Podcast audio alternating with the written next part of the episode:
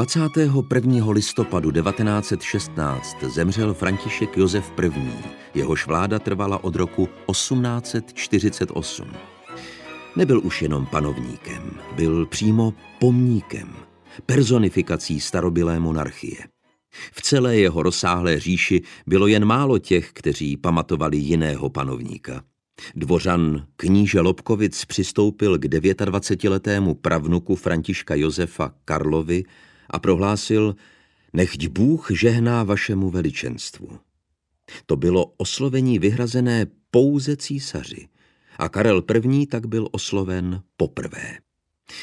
Nepochybně to byl velký okamžik v životě mladého muže. Říše, kterou přebíral, byla sice starobylá a důstojná, ale její existence a tím méně další rozkvět naprosto nebyly zabezpečeny. Všem jako by zněla v uších slova Františka Josefa, která pronesl několik hodin před svým skonem.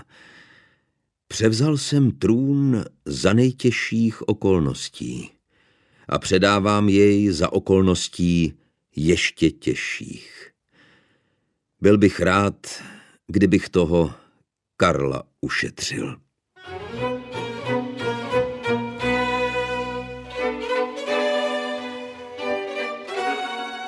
píší historici Jan Galandauer a Miroslav Honzík v knize Osud trůnu Habsburského. Císařem, posledním Habsburkem na českém trůně se stal Karel I. Otázkou, tématem dnešního, jak to bylo doopravdy, je, císař Karel I. neměl vztah k českým zemím? Ze studia zdraví Ivana Chmel Denčevová. Podařilo se jeho předchůdci císaři Františku Josefu I něčeho v uvozovkách jeho nástupce Karla I. ušetřit, jak si přál? Otázka pro hosta pořadu historika docenta Jiřího Pernese. Přestože nejpozději od roku 1900 bylo zřejmé, že arcivévoda Karel se jednoho dne stane císařem, Nevěnoval František Josef I. jeho přípravě na výkon vlády dostatečnou pozornost. Takže když se nečekaně stalo v roce 1914, že František Ferdinand d'Este s manželkou v Sarajevu zahynuli, byl arcivévoda Karel jakožto následník trůnu povolán k tomu, aby stál po boku císaře Františka Josefa a připravoval se na převzetí vlády. František Josef to neudělal. On ho nepovolal do Vídně a naopak ho vyslal eh, na frontu k vojenskému velení, aby tam se podílel na řízení válečných operací. A když potom v roce 1916 František Josef I. zemřel, arcivévoda Karel byl naprosto nepřipraven na to převzetí vlády a to se projevilo i v následujících letech. Připomeňme si, že jsme v období velké války, jak se říká, v jakém stavu byla tehdejší monarchie. Rakousko-Uhersko na tom bylo na přelomu let 1916-1917 velmi špatně, protože bojovalo vlastně proti celému světu, když si to tak vezmeme. Jeho jediným spojencem bylo císařské Německo, taky Bulharsko a Turecko, ale to císařské Německo se současně stávalo jakýmsi protektorem a řekl bych i hegemonem v tom vztahu. Mělo to hlavní slovo a Vídeň se dostávala do závislosti na Berlínu.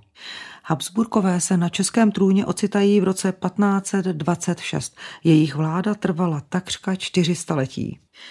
Pojďme si říci, a jsme u posledního Habsburka císaře Karla I., kde a kdy se malý Karel narodil. Arcivévoda Karel se narodil 17. srpna roku 1887 na zámku Persenbojk v Dolních Rakousích. Je to stavba, která se tyčí na vysoké skále nad Dunajem, patřila eh, rodu Habsburku a tam spatřil arcivévoda Karel světlo světa. My víme, že v útlém dětství pobýval v Brně a posléze, když mu bylo 6 let, tak se s svými rodiči, s rodinou arcivévoda Karel stěhuje do Prahy. A právě z tohoto pražského období je vzpomínka Ervina Lobkovice. Bylo mu šest jako mě a byl neobyčejně dobře vychován, což jsme pak samozřejmě často slýchali. V tmavomodrém námořnickém oblečku s dlouhými kalhotami vypadal docela dobře a každé dámě vysekl dokonalou poklonu. Často opakoval nenávidím Vídeň, což znamenalo, že se tam silně nudil. Jak dlouho Karel pobyl v Praze? Nebylo to dlouhé období, pouhé dva roky. Bylo to dáno tím, že jeho otec, arcivévoda Otto, byl rakouským důstojníkem a František Josef je často překládal z jednoho města do druhého. Takže Otto se svou rodinou byl v Praze do roku 1893. Arcivévoda Karel, když se vrátil zpět do Vídně, tak tam vystudoval gymnázium. Jaká vůbec byla pozice jeho u Habsburského dvora i co se týče vzdělání, výchovy, pozice jejich rodiny? Se vzděláním a výchovou těch mladých arcivévodů to bylo složité. Oni nechodili do normální školy jako ostatní děti, ale naopak učitele přicházeli za nimi. Byli to vybraní odborníci z jednotlivých oborů, kterým se museli učit. Měli takzvanou Ganztagschule, celodenní školu. A arcivévoda Karel byl vlastně jediný z těch mladých arcivévodů, který chodil do veřejného gymnázia, do takzvaného Schotten gymnázia ve Vídni. 18 letech eh, arcivévoda Karel vstupuje do armády. Můžeme říci, že jde ve stopách svého otce. Působí v Chudeřicích u Bíliny. To už jsme v českých zemích. Každý rakouský arcivévoda, který byl zdravý a schopný, tak musel nastoupit důstojnickou nebo vojenskou službu a stal se důstojníkem. Smrt otce nebo smrt arcivévody Oty byla pro Karla nesmírně důležitá, protože tím okamžikem se vlastně sám stal následníkem trůnu. A tomu bylo 19. Arcivévoda Karel Zůstává v českých zemích a studuje na Pražské německé univerzitě.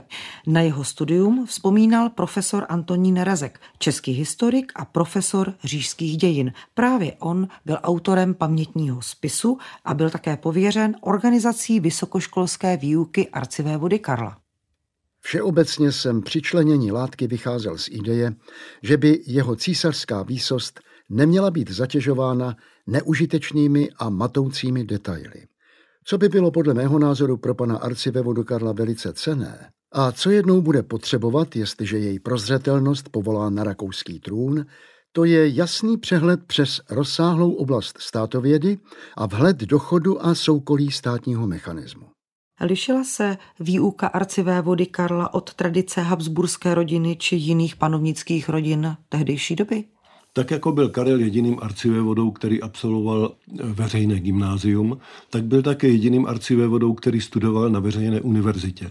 Pražská univerzita od roku 1882 byla rozdělená na českou a německou a bylo vyloučeno, aby on studoval jenom na české nebo na německé. Proto zůstával na Pražském hradě, kde bydlel a tam za ním docházeli přední profesoři a dávali mu soukromé lekce. Takže uměl bez pochyby dobře česky. Karel byl mimořádně jazykově nadán a jeho čeština byla takřka bezchybná. V roce 1907 to bylo arcivévodu Karlovi 20 let, ukončil zkouškami studium na právnické fakultě a vrací se k armádě, tentokrát do Brandýsa nad Labem. Proč zrovna tam? No on si nemohl vybrat místo, kde bude sloužit. Tam prostě sídlila posádka a k císař pán přeložil. Důležité však je, že od roku 1860 patřil tamní zámek Habsburkům Leopoldovi II. Toskánskému a arcivévoda Karel na tom zámku bydlel. Brandýs tvoří takové souměstí ze starou Boleslaví a on bydlel v tom Brandýse nad Labem a ve staré Boleslavi byla kasárna, kde sloužil. Jak na to reagovali místní? Byli potěšeni tím, že v jejich městě slouží a žije arcivé voda a současně budoucí císař. Vzdávali mu také náležitou úctu, pomenovali po něm dokonce hlavní ulici a když byla postavena nová jízdárna vojenská, tak dostala název jízdárna arcivé vody Karla Františka Josefa. Pamětní kniha obce Stará Boleslav, která patřila do onoho souměstí právě s Brandýsem nad Labem, nám zaznamenává další dobovou událost. Ve schůzi zastupitelstva města Staré Boleslavy dne 26. srpna 1910 jednomyslně usneseno pojmenovati ulici na mostech třídou Karla Františka Josefa na paměť působení jeho císařského veličenstva jako velitele páté eskadrony 7. pluku dragounů ve Staré Boleslavi. Bylo to vyjádřením právě oné úcty a respektu? Jednak, jednak to bylo vyjádřením této úcty a respektu, ale na druhé straně to také odráželo vztah eh, arcivévody Karla k městu a jeho obyvatelům. On se velmi aktivně zapojil do života obou měst, jak Brandýsa, tak Staré Boleslavy. Účastnil se veřejných podniků, které se tam konaly. Například, když byl otevírán nový most přes Labe, tak on nad tím převzal protektorát a vystupoval při té slavnosti. Účastnil se různých náboženských svátků a veřejných oslav a byl mezi lidmi velmi oblíben. Co víme o něm jako o osobnosti a zároveň také o jeho vztahu k politikům, názorům na fungování monarchie? To je právě zajímavé na jeho vystupování, že on se příliš do politických nebo veřejných záležitostí nepletl, nezasahoval do nich. Když bylo Karlovi 22 let, píše se rok 1909, tak se vypravil do Františkových lázní, další místo či město v českých zemích, které vstoupilo do jeho života. Karel tehdy dospěl do věku, kdy bylo potřeba, aby se oženil a splodil potomka. Jeho povinností bylo mít syna, ale nebylo tak jednoduché najít pro něho manželku, která by ho byla rovná rodem. Bylo právě dílem jeho ženských příbuzných, že pozvali do Františkových lázní jeho vzdálenou příbuznou princeznu Zitu z rodu Bourbon Parma a tam se ti dva po letech potkali. A dodejme, že za dva roky byla svatba. Novomanželé se vypravili také do Prahy a o tom informovali v listopadu roku 1911 Pražské noviny. Panu arcivé vodovi zářily oči radostí a mladistvá jeho choť vřelým přivítáním byla zřejmě překvapena. Stále se usmívajíc se ukláněla na obě strany. Neutuchající jásot se ozýval po celé cestě – při vjezdu na náměstí uvítali hlasatelé stojící na tribunách slavobrány jeho císařské a královské výsosti fanfárami z overtury ke Smetanově opeře Libuši. Vjezd do zámku byl skutečně triumfální. O Zitě se říká, že byla velmi silnou osobností. Skutečně tomu tak bylo. Dokonce se taky říká, že to byla ona, kdo v jejich manželství nosil kalhoty. Měla na arcivévodu a později na císaře Karla velký vliv a on spoustu věcí vykonal na její poput.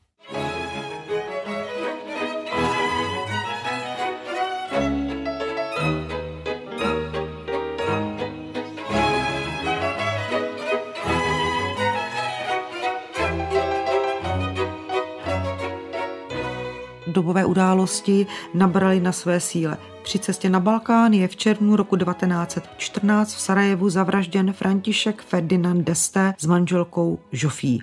Co to znamenalo v Karlově životě? Bylo to pro ně velké překvapení. Oni se to dozvěděli na svém letním bytě ve Vile Wardholz a vůbec s něčím takovým nepočítali. Rázem byl arcivévoda Karel postaven před velké úkoly. V té době působil jako vojenský velitel, dokonce to bylo vrchní velení armády v Těšíně.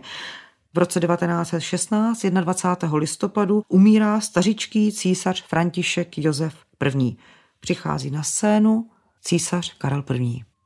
Na trůn nastoupil v době, kdy zuřila první světová válka a on si ji rozhodně nepřál. Netajil se svým úmyslem v co nejkratší době ji ukončit. Jak to chtěl dosáhnout? Nebylo to vůbec jednoduché, ale využil toho, že jeho manželka pocházela z Itálie a její dva bratři sloužili v belgické armádě. A prostřednictvím jednoho z nich, prince Sixta, navázal spojení s dohodovými mocnostmi.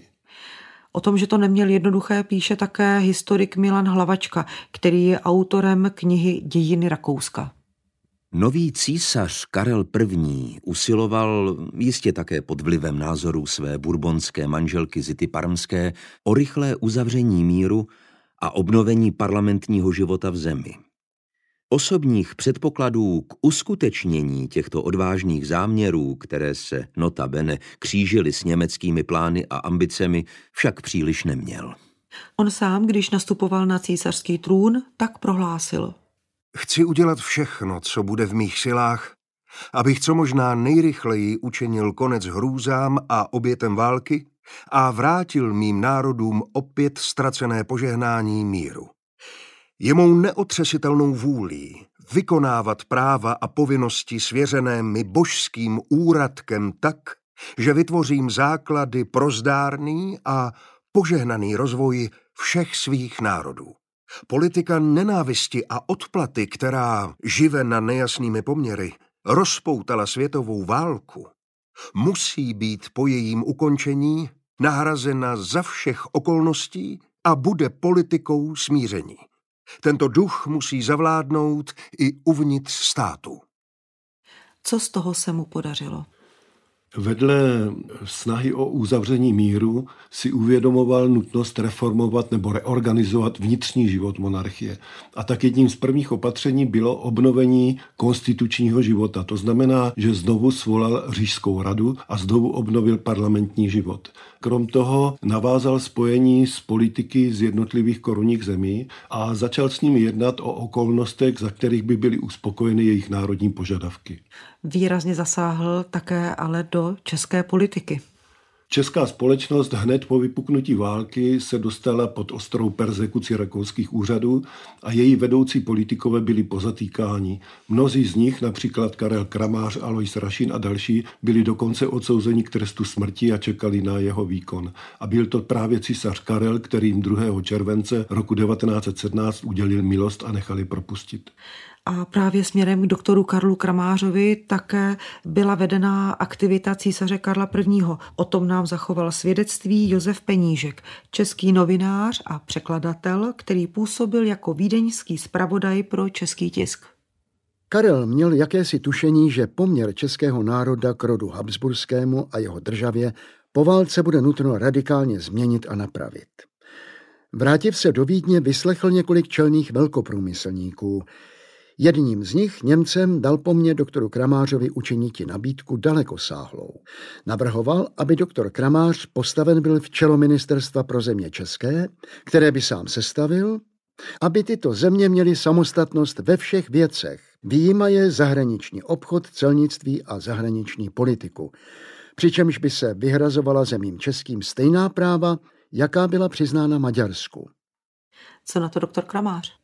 To, co císař Karel českým politikům nabízel, by před rokem přijali s velkou radostí. Teď už to bylo málo a všichni usilovali vlastně o získání nezávislosti, o získání státní nezávislosti na Rakousku a Kramář dokonce uvažoval o tom, že by v čele nového státu stál ruský car nebo příslušník ruského carského rodu.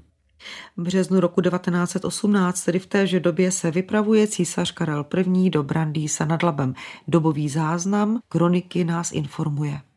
Brandýský starosta doktor Václav Jiskra pronesl slavnostní projev a v odpovědi jeho veličenstvo srdečně děkovalo za krásná slova uvítání, jakož i za projev neoblomné věrnosti a oddanosti a ubezpečilo, že s radostí nastoupilo tuto cestu do města, kde má tolik vzpomínek na své mládí, kteréžto vzpomínky v dnešních vážných dobách jsou tím dražší na straně jedné eh, nabídky císaře Karla I., které jsou pro české politiky už příliš málo a příliš pozdě, na straně druhé projevy neoblomné věrnosti a oddanosti, o kterých jsme slyšeli, jsme na jaře roku 1918. Jak se to spolu potkávalo?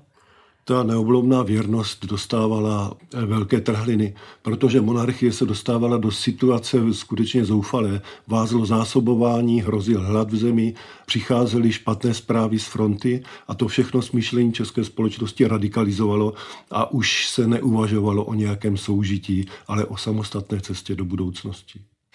A pak to šlo ráz na ráz. Končí první světová válka a rozpadá se Rakousko-Uhersko, vznikají následnické samostatné státy a zdá se, že Habsburky nikdo nechce.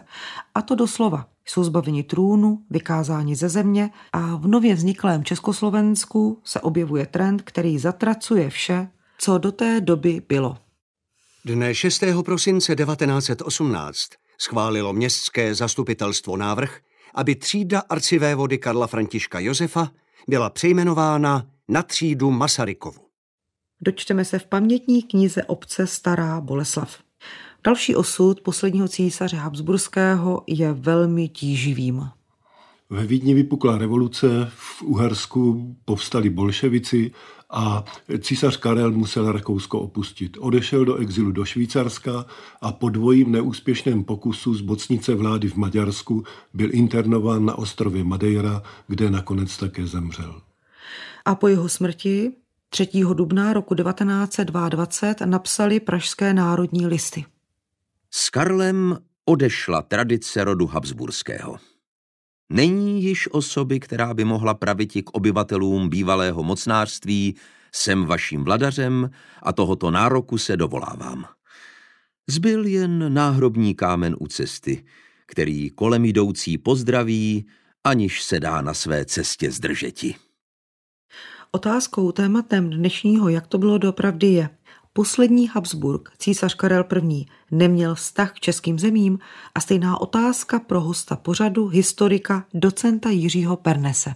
Císař Karel měl velmi hřejivý a řekl bych vřelý vztah k Čechám především, kde poznal svou ženu, kde prožil svá studentská i vojenská léta a kde dokonce v roce 1917 si koupil zámek v Brandýse nad Lebem, kam se hodlal po skončení války uchýlit. A opravdu po něm a po Habsburcích zbyl jen ten náhrobní kámen? Habsburkové jsou do dneška takovou problematickou veličinou v českých dějinách. Starší generace v nich skutečně vidí ty, kteří nás 300 let utiskovali. Ale my dneska víme, že to byl rod, že to byla dynastie, která se hrála v českých dějinách velmi důležitou roli a za jejich vlády se česká společnost změnila v moderní evropský národ. Jak si vysvětlit ten zájem o Habsburky, který je nejenom v českých zemích, ale i v sousedním Rakousku? Myslím si, že to je do značné míry nostalgie po starých klidných časech, kdy se dobře žilo.